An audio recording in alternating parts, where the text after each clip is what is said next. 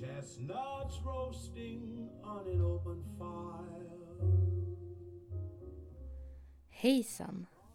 Här sitter jag i mitt vinterland med en kopp glögg i handen och ska precis lyssna på det 59 avsnittet av Mitt i allt, där Klas delar med sig av sin berättelse. Med det här avsnittet vill vi även på ungdomsenheten önska er en riktigt god jul och så kommer vi med ett avsnitt i januari igen.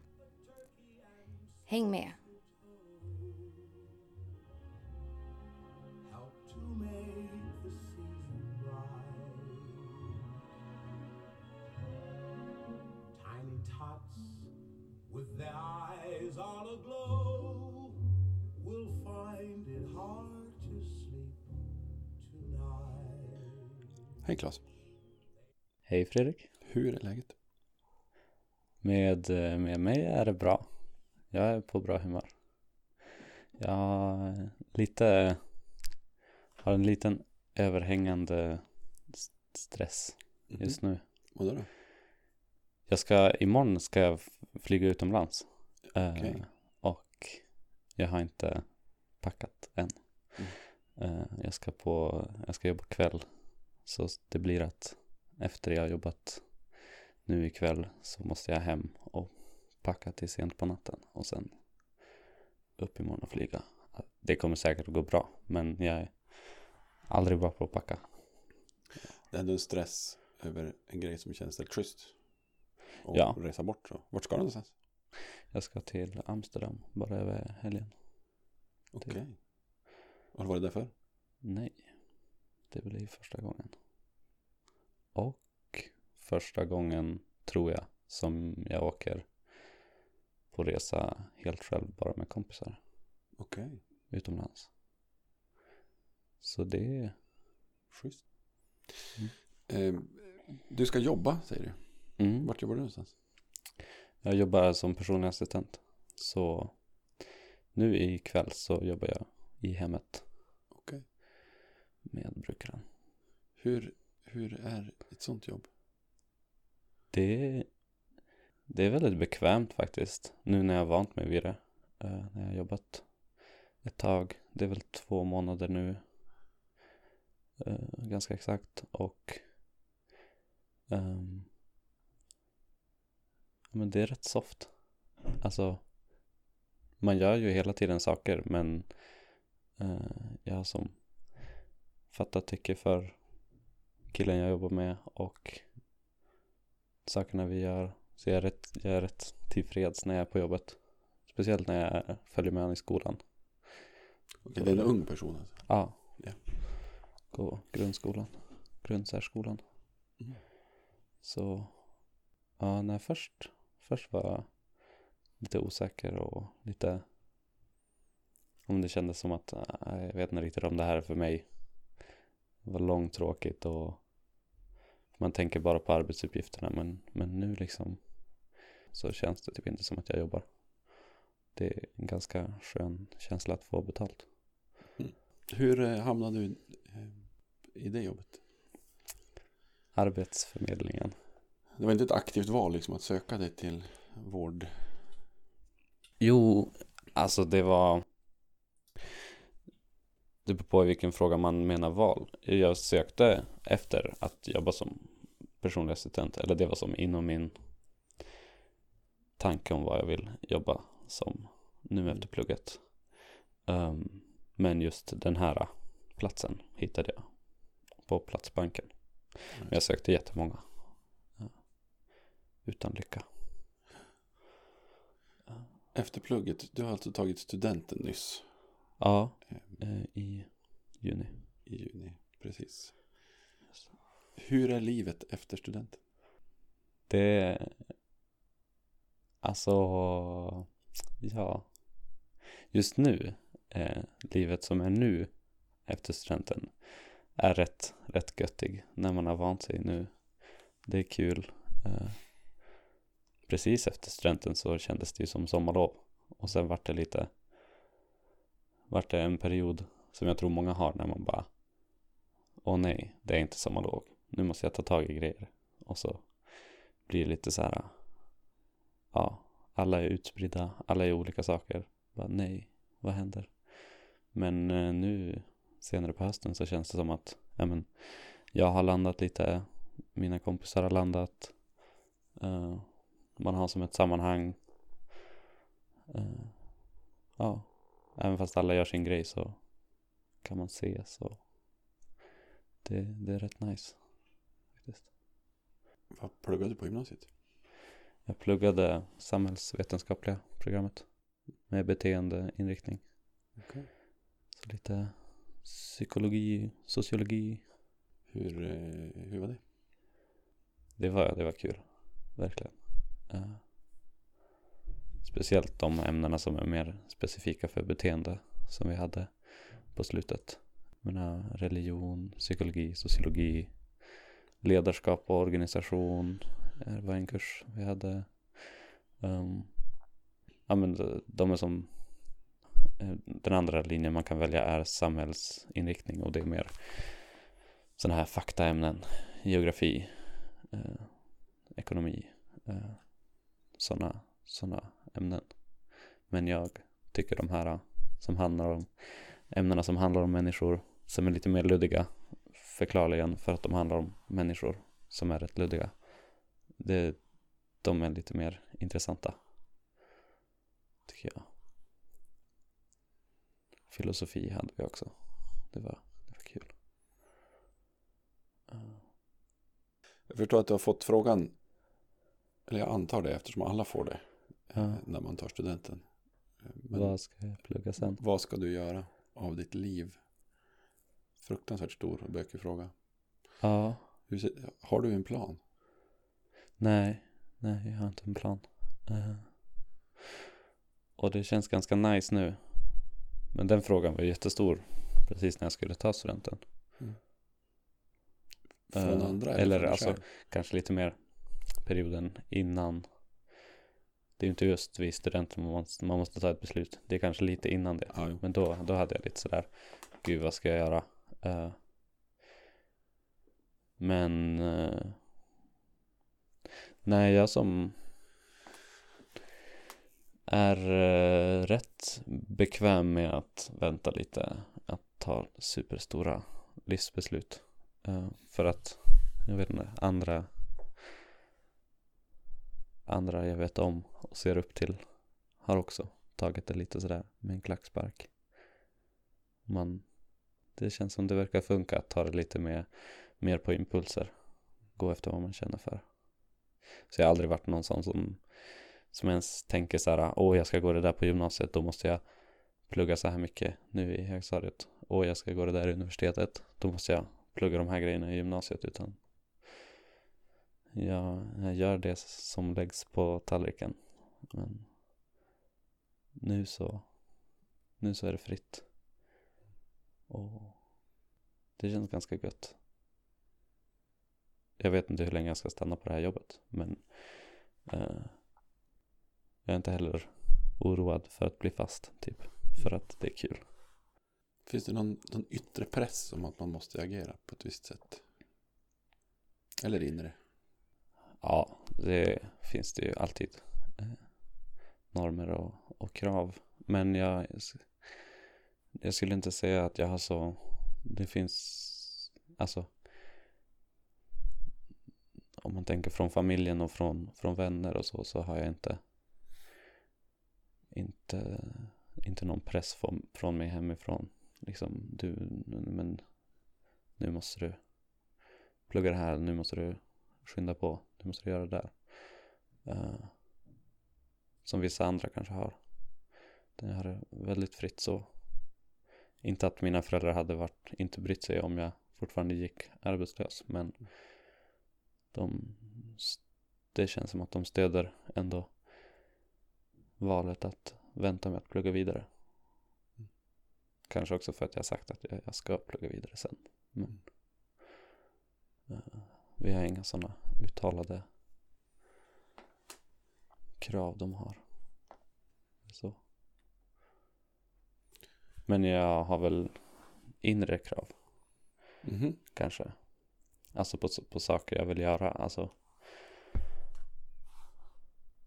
de är inte så, alltså jag känner mig inte stressad inför dem så mycket. Men alltså inre krav skulle väl kunna vara typ så här, nu om jag har en period innan jag, innan jag börjar plugga, eh, så vill jag kanske under tiden göra roliga grejer, resa kanske på några resor med, med kompisar. Det händer ju nu i helgen, så det, det känns kul. Um, och ett annat inre krav från mig är ju att jag sen ska plugga vidare. Uh, Mm. Men uh, det kravet, det är inte tidsbundet. Så att säga. Det låter ändå rätt skönt. Ja. Eh, Det är kanske är ett försenat sätt att säga att jag bara tänker inte så mycket utan jag bara nu bara gör jag saker. Mm. Eh, Ja, men det väl rätt Man får tolka det som att jag är oambitiös. Men jag tycker jag formulerar det bra nu. Ja. Skulle du säga att du är oambitiös? Nej, nej, det är jag inte. Sen kan det vara rätt skönt att få vara ambitionslös ibland också. Ja, men precis. Det kanske är mer det jag är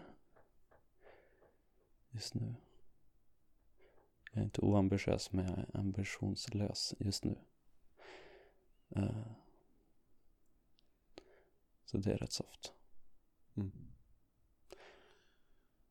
Men det jag menar med att jag eh, definitivt inte är oambitiös är alltså att jag, jag gör mycket saker som jag bara gör för att jag känner för det. Men som ändå kräver, kräver jobb. Eh, men som eh, engagemanget att jobba som ungdomsledare, att jobba, jag har varit väldigt aktiv i gymnasieskolans kårverksamhet. Jag är fortfarande, jag har ett förtroendeuppdrag där fortfarande som jag håller på med nu medan jag jobbar. Jag, jag sitter i valberedningen för att välja nästa kårstyrelse Okej. på Midgård. Så jag har som hänger fortfarande kvar lite och jobbar inom citattecken med gymnasiegrejer. Och det kan man ändå kalla en ambition. Oh, ja. Även fast det är bara för att det är kul. Du får hänga kvar där fastän du har slutat skolan. Ja, alltså jag, jag, menar, jag träffar de som sitter i kårstyrelsen nu och vi i valberedningen har haft lite möten och vi har varit där och satt upp affischer och liksom ute i klasser och pratat. Har några i valberedningen varit. Mm. Eh, och det är lite grejer att göra nu bredvid, bredvid jobbet men det känns inte inte drygt. Hello, lamppost, what you knowin'? I come to watch your flowers growin'. Ain't you got no rhymes for me? Do it and do do, feelin' groovy. Uppdrag som ungdomsledare pratar du om. Mm. Eh, Berätta mer. Jag var konfaledare i, i år. Eh, ja, jag har jobbat eh, som ledare inom KFUM i, tror jag, tre år. Eh, och sen nu också jobbat som ledare för Svenska kyrkan. Så det är väl det jag menar där. Hur är det? Det är kul och utmanande. Jag har varit med om jättemånga roliga saker. Eh, men framförallt det som fick mig att börja och som får mig nu att vilja göra det igen eh, är att det är utmanande och att jag ja, men har känt så här ja, men det här gick an, det gick bra men jag jag kan göra det bättre och jag vill göra det bättre. Eh. På något sätt är lägerledare som, som roll innefattar nog alla egenskaper som jag tycker är bra att en människa har på något sätt. Det kanske är för att jag gått på läger och liksom bara sett upp till lägerledarna. Mm. Eh, Men, men så är det. Du började som, som ledare i verksamheten inom KFUM. Och sen Mm. sista sommaren var du med på, på eh, församlingens konfaläger. Ja, Eh, på Norrbyskär. precis. Hur, hur kommer det sig att du valde att, liksom kliva över Till eh, till Svenska Konf- kyrkan? Ja, alltså det är ju lite lustigt för att när jag gick konfirmation så var den konfirmationen under KFUM Mm. fortfarande, fyra veckors konfen. Och då när det kom frågan om man vill gå en ledarutbildning så var det LASPen som föreslogs, som är KFUMs eh, ledarutbildning. Så då körde jag den eh, med tanken att i bakhuvudet liksom att om jag ska bli konfaledare. Eh, fast kanske inte riktigt än, utan jag kanske tar något annat uppdrag först. För det har jag hört är vanligt att göra. Eh, så då jobbade jag som LASP kallas det, lite lärlingsaktigt. Sen var jag instruktör i hamnen eh, två somrar och jobbade på familjelägret. Sommaren efter. Så det var som lite, jag hade aldrig slutat tänka att ja, men jag ska nog bli, bli konfaledare. Men det var lite lustigt eftersom det bröts och nu bara är Svenska kyrkan som har konfirmationslägren. Mm. Så vart det som att jag behövde göra ett byte eller Mm. en övergång som, som du säger. Så. Ja. Det verkar kanske som en mer, som en större kovändning än det är. Och, och, I min bild så har jag varit på samma sträcka hela tiden. precis. Det, det är ju samma uppdrag. Bara någon annan som står som Ja. huvudorganisationen. Ja. Och egentligen alltså i de uppdragen känner jag inte heller att, att verksamheten eller organisationen är, är det viktigaste i vilken tjänst man tar utan vilka krav den ställer och vad, vad jobbet är. Jag har också funderat på att göra familjelägret igen. Eh, Det var fantastiskt och jag känner att det är en bra grej. Eh, Mm. Ja. Ja, Att vi- hålla läger för familjer. Mm. eh, För att de ska få en chans att ha semester. Eh, Ja, det är Lite. fantastiskt. Jätteviktig verksamhet, tänker jag. Ja. Så mm, vi får se vad det barkar av i den karriären. Mm. Som inte är en karriär. Kan vara. Vi tittar, tittar en vecka bakåt. Vi har tittat långt bakåt. Eh, studenten och konfa sommar och annat. Men, men eh, din sista vecka, hur har den sett ut? Den här veckan har varit, varit rätt bra faktiskt. Eh, på helgen var jag på två rätt trevliga fester. Eh, den, den ena lite trevligare än den andra. Men jag var väldigt glad på måndag när jag kom till, kom till skolan, eh, eller jobbet på, som är på Karlshöjdskolan. Eh, eh, och jag var glad och så gick det bra på jobbet. Och sen nu och så var jag också glad för att nu i helgen ska jag åka bort. Men som har övergått lite mer till nervositet och, och stress. Men ändå på något sätt en tagg så det är lite, lite speciell vecka men den har varit bra Alltså speciell i att den inte ser ut som varje vardagsvecka. Mm. Utan det är något speciellt som kommer hända nu. Mm. Ja. När, när du inte jobbar, vad gör du då? Jag inte jobbar.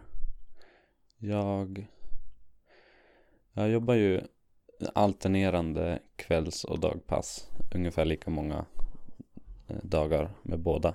Eh, och jag jobbar alla veckodagar och eh, något helgpass i månaden också.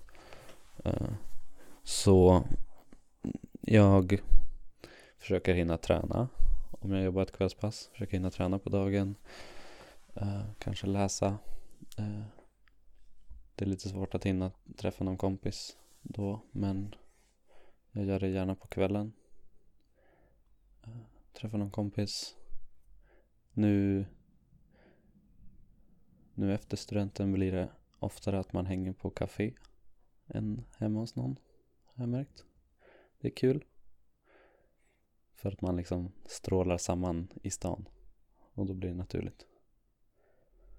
Eh, så det kan vara café eller ta en öl med någon kompis. Det är liksom ja, lite sådana olika grejer. Vad tränar du? Jag, just nu så eh, har jag XU-kort och jag eh, simmar framförallt. Eh, men har varit på några yogapass också och det är någonting jag vill göra mer. Eh, det är superkul. Men simningen är det som jag försöker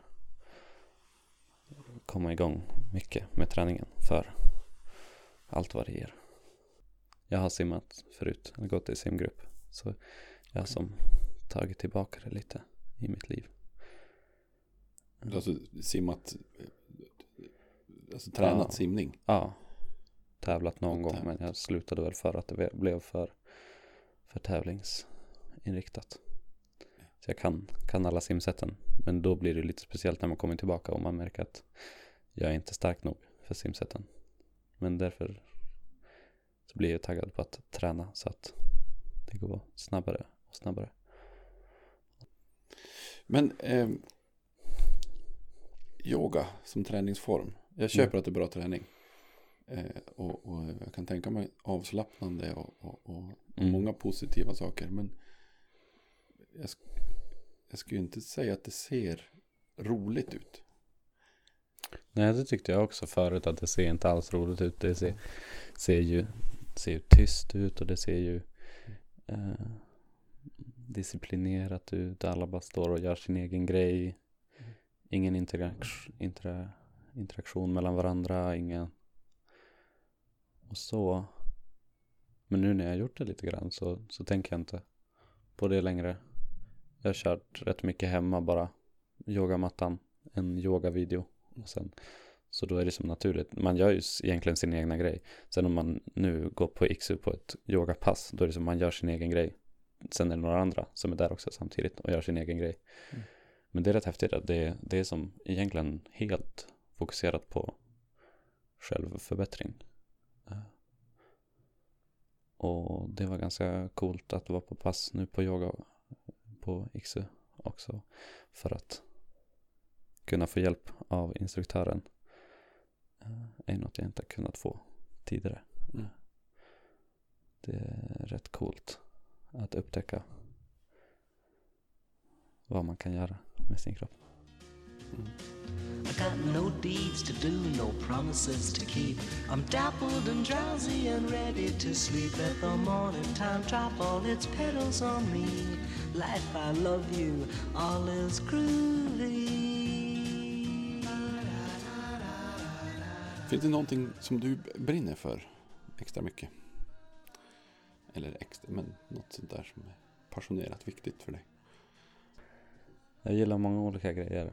Eh, eh, en sak som jag, jag brinner för eh, och som är anledningen för att jag har engagerat mig så mycket i elevkåren, elevdemokrati och kårverksamheten är, ja men jag brinner för det.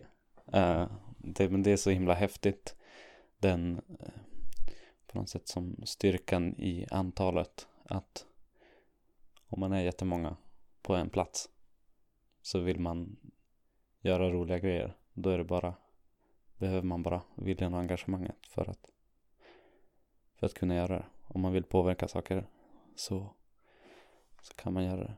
Eh, och det, nu har jag gått i gymnasiet så nu har det varit just elevdemokrati jag har eh, sysslat med, med. Men jag tänker väl lite så också kring andra saker i, i livet och kanske kring, kring politik och, och lite sådana grejer. Um, Det här med gruppen, sammanhanget, mm, är det viktigt? för mig. Mm. Så du tänker sammanhanget kompiskretsen och det som jag är i just nu? Jag tänker, det, det blir kanske lite både och där. Eh, och det här med demokratin, gruppens, gemenskapen, sammanhangets möjlighet att förändra, påverka. Mm. Tillhörigheten. Den är viktig. Och jag tycker det är jätteviktigt att man att gruppidentiteten kommer från gruppen själv. Eh, Hur menar du då? att, att man själv är de som bestämmer vad man, vad man ska göra och vad man ska verka som. Eh, och det kanske därför jag tycker det blir lite som lite så här besvikna på folk som inte är taggade att göra saker med kåren. Eller så här göra, göra saker på skolan de går på. För det är ju det är många och det blir ju fler och fler hela tiden som, som liksom men är med på evenemang och är med och ordnar grejer och, och så. Men det, det är så synd att man inte kan se att bara, ja men, jag är här eh, varje dag i skolan med så här många fler ungdomar och jag kan göra mer av det än att bara gå i skolan och ha tråkigt. Jag kan skänka lite av min tid för att göra det till en rolig, rolig upplevelse. Eller? Det är så. Och då tror jag man känner sig mer som att man tillhör gruppen. Om man gör saker tillsammans och man, man ja, själv bestämmer vad till exempel Midgård ska stå för. Det känns som att det är sån obskyr, ett sånt obskyrt ämne så man måste nästan så här vara typ där för att fatta vad, vad det handlar om. Eller liksom, Eh, vilka sammanhang eh, är viktiga eller har varit viktiga för dig? sammanhang som har varit viktiga för min utveckling och för att jag ska få ha kul är ju liksom min släkt och familj. Super, superviktigt för mig. Jag har en jättebra bra släktgrupp så att säga. Tre kusinfamiljer som hänger på de mesta högtidstillfällen och så. Eh, och så andra sammanhang, läger, speciellt då kanske konfalägret. Mm, Lärde mig mycket. Och ledarutbildningslägret också. KFUM-gemenskapen. Uh, lärt mig mycket. Gymnasieskolan, Midgård. Det sammanhanget. Ja. om man, man utvecklas ju hela tiden så egentligen alla sammanhang som jag har varit med i har hjälpt på det. Men familjen är nog en, en, ett sammanhang som har gett mig väldigt mycket, mycket trygghet och gett mig mycket självförtroende gratis. Som kanske inte alla, alla har. Eller många tycker att vi och Anders hänger ovanligt mycket. Att vi är väldigt nära varandra. Det tycker jag är jättehärligt. Ja, Att ha jämnåriga kusiner. Som liksom, de är inte bara som kompisar som kommer och går. Utan de har man känt hela livet. Och de kommer ju fortsätta finnas med. Så det är nice med Otanders. Shoutout till släkten. Ja, shoutout, shoutout to all my homies. To my fam. Schysst. Fundera så här. Eh, apropå det här sammanhanget. Eh, vad får dig att växa? Eller vad behöver du för att växa? Vad jag behöver för att växa är nog möjligheter att utmana mig själv. Det är ju verkligen en blessing att det finns sådana organisationer som KFUM och, och Svenska kyrkan som, som satsar på ungdomar. Och det är ju som en form av välgörenhet. Att man ger bara ungdomar tillgång till erfarenheter och, och ett jobb liksom. Eh, det har nog gett mig så mycket erfarenhet i, i livet. Uh, ja, så att, att få möjligheten att, att ta liksom stort ansvar, att få till exempel att hålla i ett läger är ju en blessing and a curse att få det ansvaret. För det, Utveckla, hur menar du? Ja men det, är- det, är ju, det är ju som Man blir så här yes Jag får hålla i det och sen blir man bara shit jag ska hålla i det Eh, Så det är ju det är mycket att tänka på och mycket tankar på vad som kan gå fel Men eh, Det ger ju så mycket till en själv så det, på det sättet är det en blessing också Och att ens få möjligheter att, att ta mycket ansvar är ju något som man borde ge alla barn. Alla ungdomar. Mm. Ja. Jag tror. Ja. Utan sådana möjligheter hade jag nog men, haft mycket mindre med mig i bagaget. På mina framtida äventyr. Det ger så mycket, säger du. Ja. Och, och det håller jag med om. Eh, men vad, Men jag har inte det? specificerat vad det ger kanske. Ja, finns, det, finns det något du kan säga? Nej men jag, jag känner Jag känner jättekonkreta skillnader Alltså från Från så här, mellan somrar jag har jobbat eh, på Norrbyskär Alltså Verkligen gjort, gjort upptäckter som att så här Nej men nu när jag Var, var konfaledare så så här Bara Fick jag liksom Ja men säg Någon morgon bara Klas du håller i morgonsamlingen idag jag bara, oh, okej.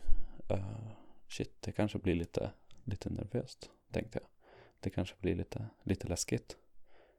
Sen upptäckte jag bara, det har släppt. Jag, jag är inte så, jag är inte så nervös inför stora grupper av människor längre. Eh, och en sån sak kan man ju märka jättetydligt. Alltså i konkret, vilken puls man har på scen, vilken uh, vilken, om man känner att man håller på att spy innan man ställer sig upp för att göra någonting framför personer. Uh, och liksom uppdrag som jag gjort med, med elevkårerna också. Gett mig så mycket eh, till exempel vart, vart konferencier när vi hade någon inspark för de nya, nya ettorna som skulle börja nu 2016 eh, så var jag konferencier och då men fick jag stå liksom i en aula med mick och, och snacka och, det var ju nervöst men efter jag har gjort det så känner jag mig ju som kungen på skolan. Men typ, alltså det är ju jag tror det ger framförallt självförtroende i olika former och och lärdomar och, och sånt. Det är väl vad man, vad man söker efter i det här livet. Erfarenhet av olika saker, upplevelser.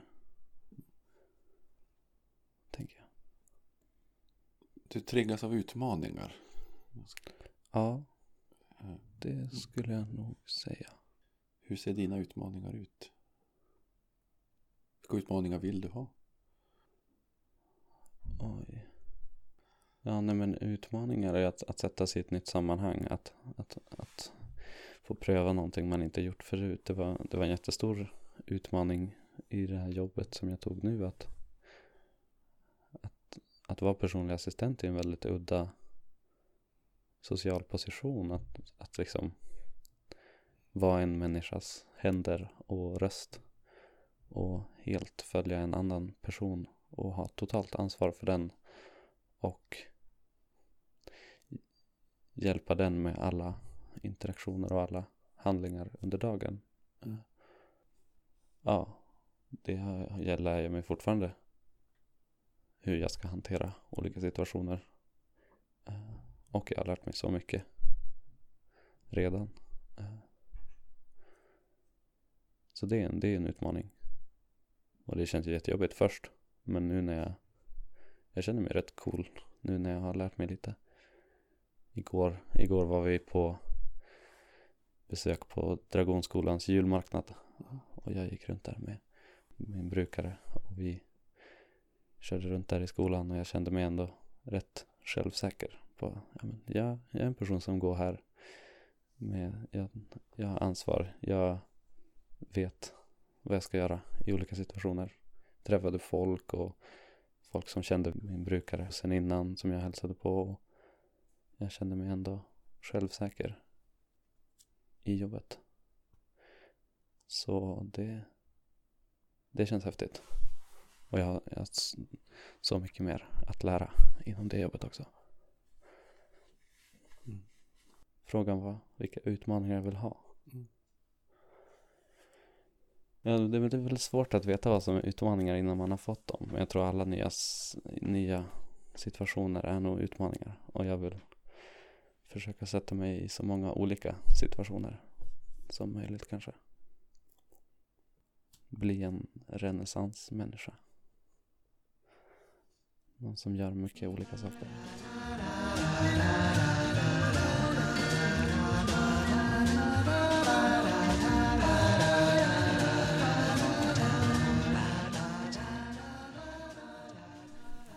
Finns det några rädslor i det här?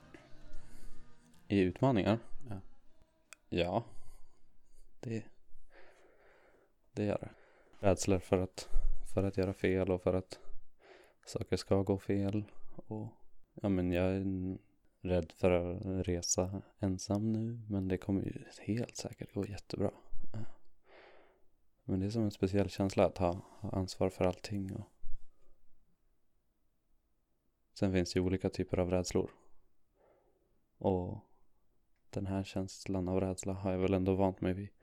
Att det brukar gå bra. Och sådana här rädslor för att stå inför grupp och sånt. Det kan man ju ändå lära sig att så här, det här är en rädsla som jag kommer ha varje gång jag står inför en grupp. Men jag kan hantera den. Är det rädslor som är i vägen? Eller, eller kan det vara rädslor som, som hjälper dig? Alltså jag, är- jag är ju inte bangen. Så jag bangar ju inte ur. Men rädslorna är ju i vägen. Men jag tror inte man skulle, jag tror inte man skulle känna lika stor känsla av nu har jag gjort något coolt eller nu har jag gjort något bra. Om man inte var lite rädd innan. Så, så där, där är, därifrån är ju rädslorna ganska bra på något sätt.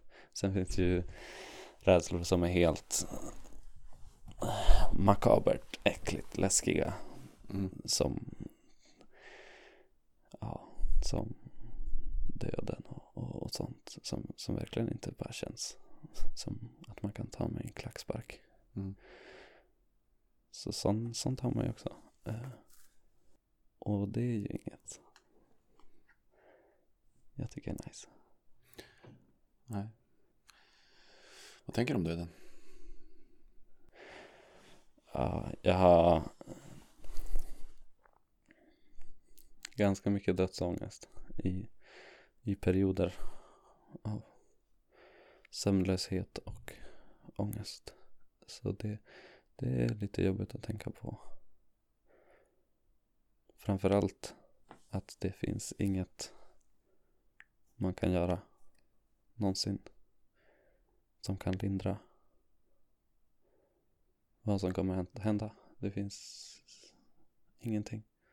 Det, nej. Det är ju något väldigt definitivt oundvikligt. Ja. Och det kan få mig att känna mig väldigt, väldigt hopplös och väldigt, väldigt orkeslös och ja, men jag kan nästan få panik eh, i perioder. Men, men det, ja, det är väl det som är det, det, det dåliga med den rädslan, att det, det finns inget, det finns inget men. Jag är rädd för det, men det, men det, alltså, det är inte som en rädsla för att hoppa ner för en hög höjd ner i vatten liksom. Jag är rädd men, men det kommer kännas häftigt när jag är klar. Alltså det, det finns ju inget, inget sånt med den rädslan. Eh, och det, det, det, det, gör en så jävla obarmhärtig. Hur hanterar du den? Jag har, alltså den, den rädslan ger, ger ofta, ofta en rädsla för att för att somna eller för jag kan ofta ha väldigt svårt att sova om jag, om jag fastnar i, fastnar i sådana tankebanor och sådana ångestcirklar som eh, men jag har väl hittat lite olika sätt att hantera det på. Som nu senaste året så ungefär så kanske jag så försöker jag att alltid när jag går och lägger mig hur sent den är så, så lägger jag mig och läser tills jag är helt nog trött så att jag nästan liksom nickar med huvudet och sen, sen lägger jag mig. Eh, Och då kan man som lura sig förbi att ens hjärna är vaken och tankar kan börja komma. Mm. För att man, man, man är så trött som man slocknar. Eh, och det, det, det är skönt. Och, så det finns lite olika sådana metoder jag hittat så man kan hantera, hantera sådana känslor. Men Är det här en rädsla som, som begränsar dig? Som står i vägen för upplevelser eller relationer eller livet på något sätt? nej, alltså. I det att den får mig att må dåligt i perioder så kan den begränsa mig.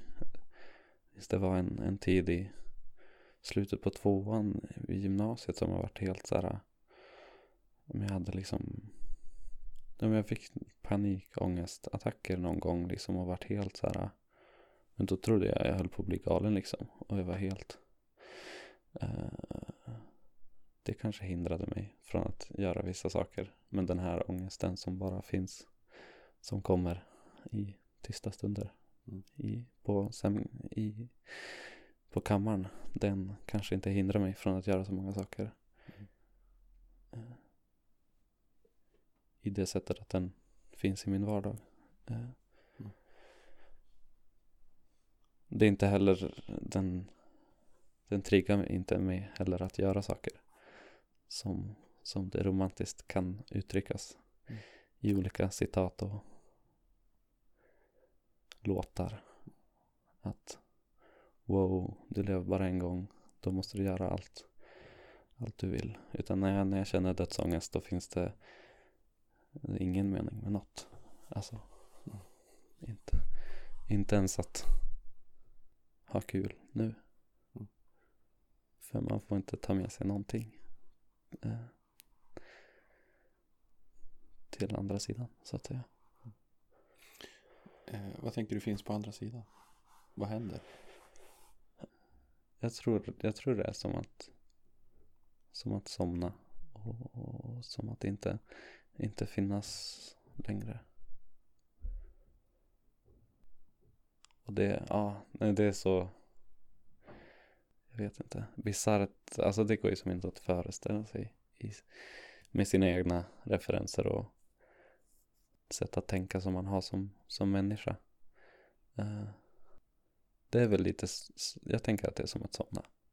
Och det är eh, läskigt att helt försvinna. Eh, det är också det, därför jag blir rädd för att somna. För att det är en jävligt konstig upplevelse att som glida bort från sig själv och inte vara i sina sinnes fulla bruk längre. Behåller du det här för dig själv eller, eller får du hjälp? Pratar du med någon? Nej, jag får prata med lite kompisar och ja, framförallt kompisar. Berätta, snacka kanske om, ja idag, i, igår sov jag inte så bra, eller jag låg vaken liksom, eller, eller så. Men det är inget jag tar upp ofta eller tänker som att det kan förändras om jag pratar om det mer eller så. Men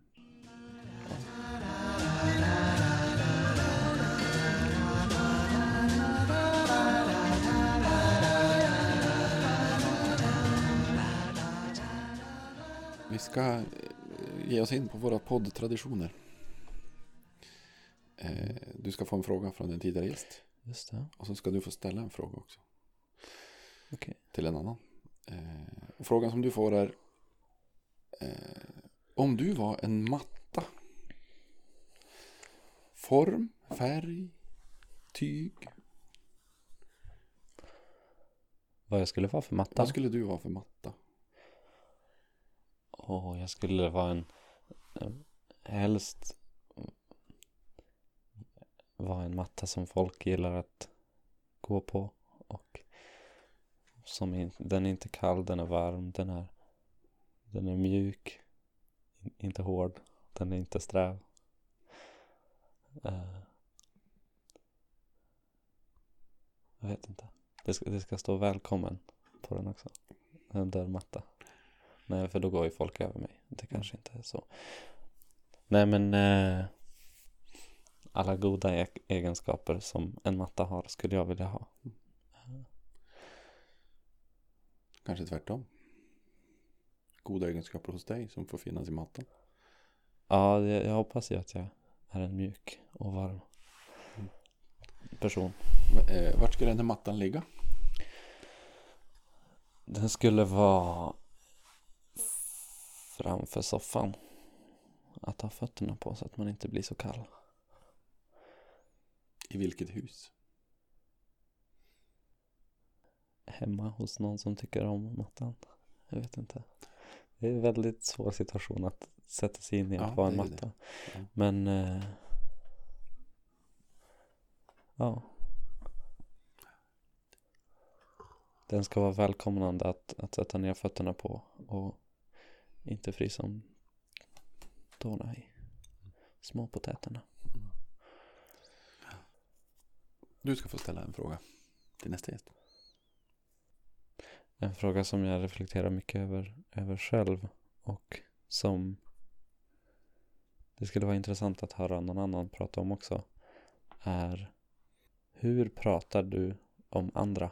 Eller hur formulerar dig, du dig om andra som inte är i samma rum? Alltså som snackar man skit om andra eller håller man sin rätt eller fel? Håller man sin moral? Då ska du eh, få klura lite på den. Den Nej. frågan. Mm. Jag tycker det där är jättesvårt men jag försöker att reflektera över det ofta. Alltså, för på något sätt måste man ju följa någon slags plikt, etik. Eh, om man tycker något är rätt och något är fel så måste man ju göra det man tycker är rätt. Eh, för att inte vara en hycklare på ett sätt. Så det är väldigt svårt i det här klimatet i samhället vi är just nu. Eller också som tonåring kanske. Att ehm, jättemycket handlar om skvaller och rykten och eh, dömande och, och så. Så jag harkar ju in i sådana samtalsämnen. Säkert ofta. Men jag, jag försöker att inte säga saker jag inte kan stå för. Och det tycker jag är strävansvärt.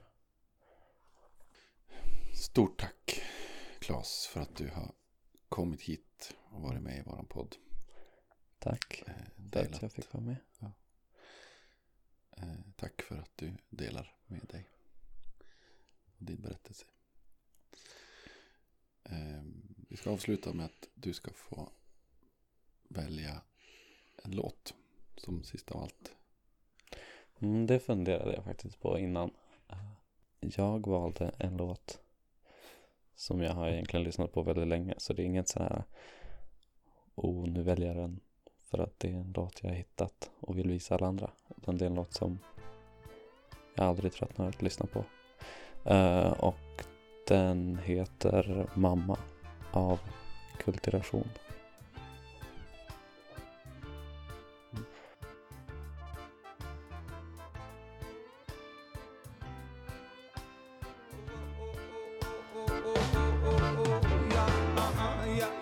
Så mycket lidande. Vi har verktygen för att stoppa den. Ja, ah, ah, mamma förser oss så gott på jorden. Att frigöra oss själva den enda vägen, ja. Uppvaknandet är vad det talas om. Och här och nu verkar vara den största chansen. Om vi vill leva som fria människor måste vi först bryta loss lugn för mamma